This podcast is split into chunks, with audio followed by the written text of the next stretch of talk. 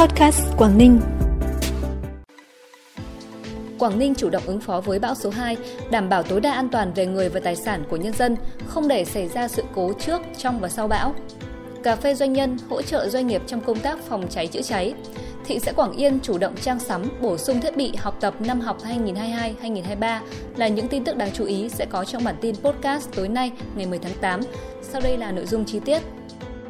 Thưa quý vị và các bạn, bão số 2 di chuyển rất nhanh. Trong chiều và tối nay, ngày 10 tháng 8, di chuyển chủ yếu theo hướng Tây Tây Bắc, tiến về vùng biển các tỉnh Quảng Ninh, Nam Định, với sức gió mạnh nhất vùng gần tâm bão, mạnh cấp 8, giật cấp 10. Trong đêm nay và sáng mai, bão di chuyển theo hướng Tây Tây Bắc, mỗi giờ đi được 15 đến 20 km, đi vào đất liền các tỉnh Bắc Bộ, sau đó suy yếu dần thành áp thấp nhiệt đới. Sức gió mạnh nhất ở trung tâm vùng áp thấp giảm xuống dưới cấp 6. Do ảnh hưởng của hoàn lưu phía tây cơn bão số 2, từ đêm nay đến sáng ngày 12 tháng 8, tỉnh Quảng Ninh có mưa vừa, mưa to đến rất to. Lượng mưa phổ biến từ 150 đến 200 mm trên 24 giờ, có nơi trên 200 mm. Cần đề phòng có gió mạnh, xét trong cơn rông, sạt lở đất và ngập úng ở những nơi có nguy cơ cao. Đợt mưa này có khả năng kéo dài đến khoảng ngày 16 tháng 8.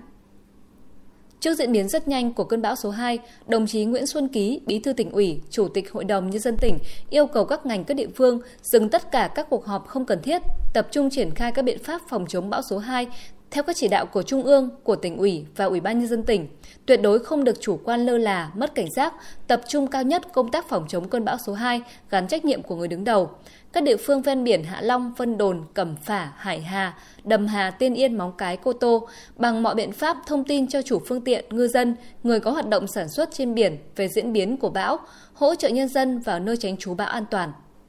Đến 14 giờ ngày 10 tháng 8, tổng số 1.231 phương tiện tàu cá của các xã thị trấn trên địa bàn huyện Vân Đồn đã về các nơi tránh trú an toàn. 629 nhà bè của huyện đã được gia cố, chẳng chống, sơ tán người già trẻ em lên bờ. Qua kiểm tra chỉ đạo công tác phòng chống cơn bão số 2 trên địa bàn huyện Vân Đồn chiều nay, đồng chí Bí thư tỉnh ủy Nguyễn Xuân Ký yêu cầu huyện Vân Đồn cùng lực lượng chức năng khẩn trương đưa toàn bộ người trên các lồng bè nuôi trồng thủy sản lên bờ an toàn trước 17 giờ chiều nay. Ban chỉ huy phòng chống thiên tai, tìm kiếm cứu nạn và phòng thủ dân sự tỉnh đã có văn bản đề nghị các đơn vị liên quan tạm ngừng cấp phép cho các phương tiện thủy ra khơi, tạm ngừng cấp phép cho các phương tiện du lịch biển lưu trú qua đêm tại các điểm du lịch trên biển từ 12 giờ trưa nay. Để chủ động đối phó với bão số 2, Bộ Chỉ huy Bộ đội Biên phòng tỉnh Quảng Ninh đang tích cực phối hợp với các địa phương ven biển, tuyên truyền vận động và kêu gọi ngư dân đang hoạt động trên biển vào khu neo đậu tránh trú bão an toàn. Đến 10 giờ sáng nay, lực lượng Bộ đội Biên phòng tỉnh đã kêu gọi và sắp xếp nơi neo đậu cho trên 7.000 phương tiện với hơn 14.000 ngư dân và trên 1.600 ô lồng bè với hơn 1.500 người vào nơi tránh trú bão an toàn. Bộ Chỉ huy Bộ đội Biên phòng tỉnh cũng đã bố trí 210 cán bộ chiến sĩ và 20 phương tiện tham gia thường trực để sẵn sàng ứng cứu khi có tình huống xảy ra. Tính đến 11 giờ trưa nay, trên địa bàn huyện Cô Tô còn 120 khách du lịch, trong đó có một du khách nước ngoài. Để đảm bảo an toàn cho du khách, từ sáng đến 11 giờ 30 cùng ngày, huyện Cô Tô tổ chức các chuyến tàu chở tất cả hành khách có nhu cầu về đất liền an toàn. Ngoài ra, hiện nay địa phương đã kêu gọi 425 tàu thuyền trên vùng biển huyện Cô Tô về nơi tránh trú bão an toàn. Đối với các công trình thủy lợi, đê điều, hồ đập, hiện nay lực lượng các xã thị trấn trên địa bàn huyện chủ động điều tiết các cống, khơi thông cống thoát nước, không để xảy ra tình trạng ngập lụt.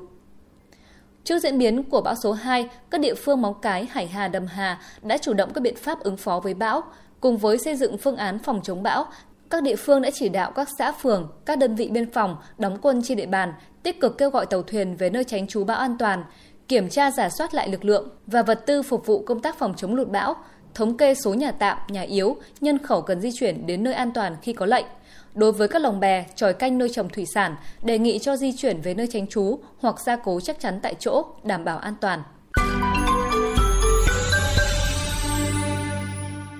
Bản tin tiếp tục với những thông tin đáng chú ý khác. Dự và phát biểu chỉ đạo tại Ngày hội Toàn dân bảo vệ an ninh Tổ quốc do Ban chỉ đạo phòng chống tội phạm, tệ nạn xã hội và xây dựng phong trào toàn dân bảo vệ an ninh Tổ quốc phường Hồng Gai, thành phố Hạ Long tổ chức sáng nay, đồng chí Nguyễn Tường Văn, Phó Bí thư tỉnh ủy, Chủ tịch Ủy ban nhân dân tỉnh yêu cầu các cấp các ngành, các tổ chức đoàn thể và nhân dân thành phố Hạ Long nói chung, cán bộ và nhân dân phường Hồng Gai nói riêng cần tiếp tục đoàn kết thống nhất, chung sức chung lòng, tiếp tục đổi mới nội dung hình thức, xây dựng phong trào toàn dân bảo vệ an ninh Tổ quốc. Các tầng lớp nhân dân tiếp tục nêu cao tinh thần cảnh giác cách mạng,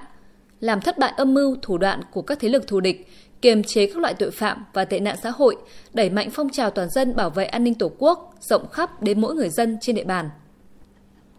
Hiệp hội Doanh nghiệp tỉnh phối hợp với Công an tỉnh vừa tổ chức chương trình cà phê doanh nhân nhằm tuyên truyền phổ biến, hỗ trợ doanh nghiệp trong công tác phòng cháy chữa cháy. Tại chương trình, lãnh đạo Phòng Cảnh sát phòng cháy chữa cháy và Cứu nạn cứu hộ Công an tỉnh đã thông tin đến các doanh nghiệp, đội ngũ, hoạt động, tình hình phòng cháy chữa cháy trên địa bàn tỉnh thời gian qua, phổ biến một số thay đổi theo quy định của pháp luật về công tác phòng cháy chữa cháy, đại diện Hiệp hội Doanh nghiệp tỉnh phối hợp với Công an tỉnh cũng đã trao đổi một số nội dung liên quan đến việc thẩm định, nghiệm thu hồ sơ, giải pháp nhằm tăng cường sự phối hợp giữa các bên trong công tác phòng cháy chữa cháy và cứu nạn cứu hộ. Sáng nay, Đoàn Thanh niên Cộng sản Hồ Chí Minh, huyện Tiên Yên đã tổ chức Đại hội đại biểu lần thứ 22, nhiệm kỳ 2022-2027 với khẩu hiệu Tuổi trẻ Tiên Yên, khát vọng tiên phong, đoàn kết, sáng tạo, phát triển, xây dựng huyện Tiên Yên giàu đẹp văn minh. Nhiệm kỳ 2022-2027, tuổi trẻ huyện Tiên Yên tiếp tục đoàn kết, sáng tạo, xung kích tình nguyện, vượt qua khó khăn thách thức, đưa công tác đoàn, phong trào thanh thiếu nhi của huyện không ngừng phát triển lớn mạnh, đóng góp trí tuệ, tài năng của tuổi trẻ, thực hiện thắng lợi các nhiệm vụ phát triển kinh tế xã hội, đảm bảo an ninh quốc phòng, xứng đáng là đội tiên phong của Đảng, trong sự nghiệp công nghiệp hóa, hiện đại hóa và xây dựng huyện Tiên Yên ngày càng giàu đẹp văn minh. Đến thời điểm hiện tại, toàn thị xã Quảng Yên còn thiếu khoảng 513 máy tính phục vụ cho việc dạy học môn tin cấp tiểu học. Đối với các thiết bị đồ dùng dạy học khác phục vụ chương trình giáo dục phổ thông 2018 ở cả khối 2, khối 3, khối 6, khối 7 và khối 10 đều chưa được trang cấp.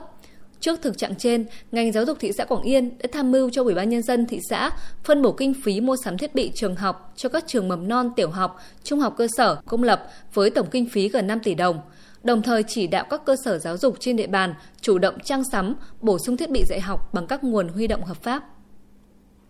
Quý vị và các bạn vừa nghe bản tin podcast Quảng Ninh. Xin kính chào tạm biệt và hẹn gặp lại.